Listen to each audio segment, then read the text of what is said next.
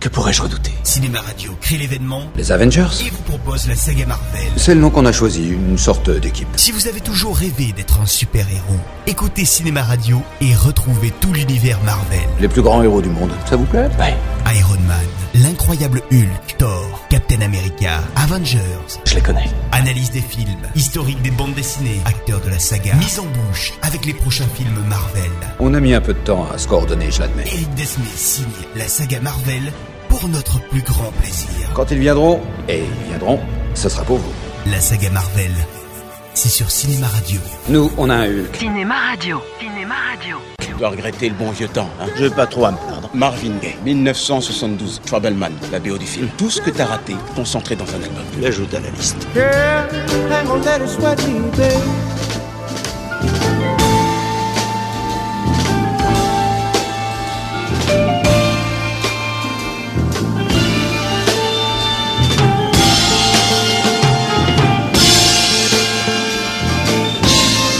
Got me singing, yeah, yeah. Continuant son rythme soutenu de deux films par an, voici que sort début 2014 Captain America 2, le soldat de l'hiver, réalisé par Anthony et Joe Russo, et troisième film de la phase 2 de l'univers Marvel.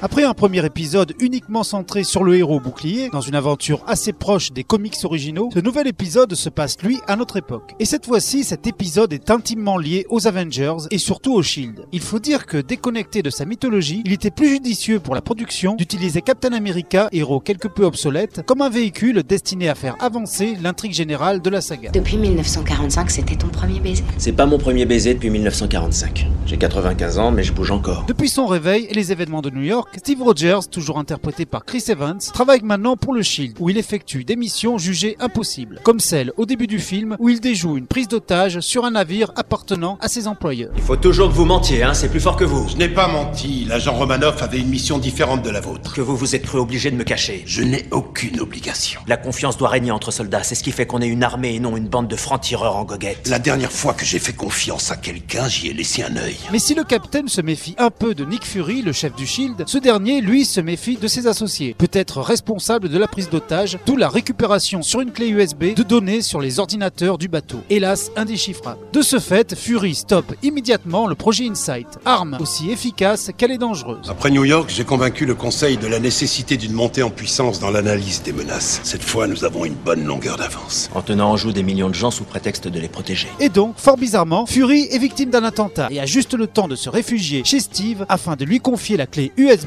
avant de se faire tuer par le soldat de l'hiver, un guerrier masqué à la force équivalente à celle de Captain America. Ne faites confiance à personne. Et c'est notre héros qui se fait accuser de son meurtre par le Shield, à savoir par l'autre chef de cette organisation, Alexander Pierce, interprété par le grand Robert Redford, excellent dans un rôle de super méchant. Captain, vous êtes le dernier à avoir vu Nick vivant. Et ce n'est sûrement pas un hasard. Alors je vous repose la question. Qu'est-ce qu'il faisait là Il m'a dit de me fier à personne. Lui compris, peut-être. Avec l'aide de la belle veuve noire, toujours incarnée par Scarlett Johansson, cette fois-ci assez bien utilisée, Rogers finit par déchiffrer les informations se trouvant dans la clé USB. Et ces informations ne dévoilent rien moins que l'infiltration du Shield par la démoniaque organisation nazie Hydra, jadis vaincue par Captain America, mais toujours opérationnelle grâce au redoutable Pierce. La nouvelle Hydra a grandi, un magnifique parasite à l'intérieur du Shield. Depuis 70 ans, Hydra a alimenté les crises et tiré profit de la guerre. Et quand l'histoire ne coopérait pas, Hydra a changé le cours de l'histoire. C'est impossible, le shield vous en aurait empêché. Les accidents, ça arrive. Ces néo-nazis ont pour plan d'utiliser le projet Insight afin de surveiller la population mondiale pour éliminer massivement, à l'aide de canons perfectionnés, toute menace humaine ou surhumaine pouvant être un obstacle à l'empire d'Hydra. Permettez-moi de vous poser une question. Imaginez que le Pakistan envahisse Bombay demain. S'il vous était possible de les en empêcher d'un coup de baguette, vous le feriez, non Pas si c'est vous qui tenez la baguette. Mais il découvrira également que le soldat de l'hiver, bras armé des basses œuvres d'Hydra et de Pierce, n'est autre que son ami d'enfance et d'armée, Bucky Barnes, joué par Sebastian Stan, récupéré par Hydra pour en faire un super soldat après la disparition en mer de Captain America. Il m'a regardé comme, comme s'il me connaissait pas. Voyons, c'est pas possible, c'était il y a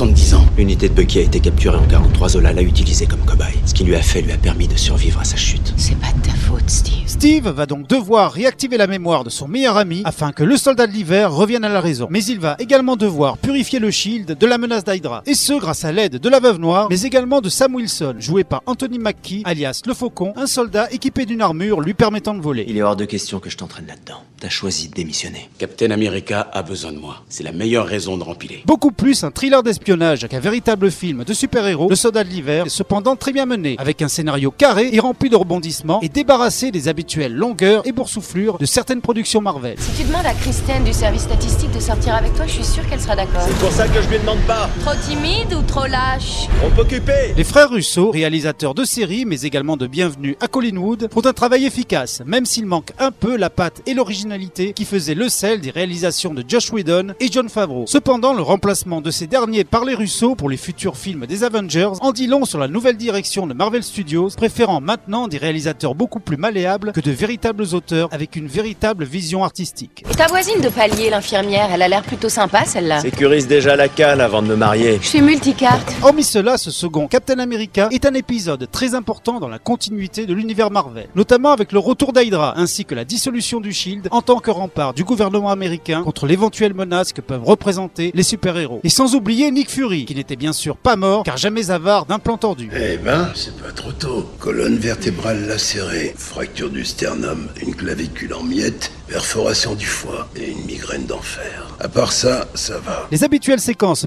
post-génériques montrent de nombreux éléments qui seront visibles un an plus tard dans le second Avenger, notamment avec l'introduction du baron Von Strucker, joué par Thomas Krechtman, la nouvelle tête pensante d'Hydra, en possession de deux frères et sœurs, possédant tous deux des pouvoirs redoutables. Les jumeaux. Tôt ou tard, ils auront affaire aux jumeaux. La seconde séquence montre la prise de conscience de Bucky Barnes, le soldat de l'hiver, dans le musée consacré à Captain America, à savoir son ancienne amitié avec Rogers qu'il avait complètement oublié. Tu veux le retrouver Ryan t'oblige à venir avec moi, je sais.